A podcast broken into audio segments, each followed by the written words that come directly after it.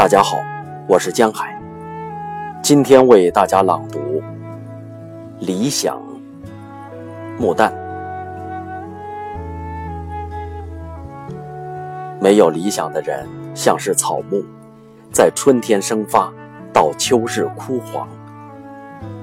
对于生活，他做不出总结；面对绝望，他提不出希望。没有理想的人像是流水，为什么听不见他的歌唱？原来他已被现实的泥沙逐渐淤塞，变成污浊的池塘。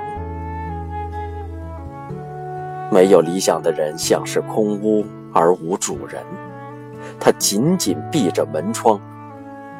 生活的四壁堆积着灰尘，外面在叩门，里面既无音响。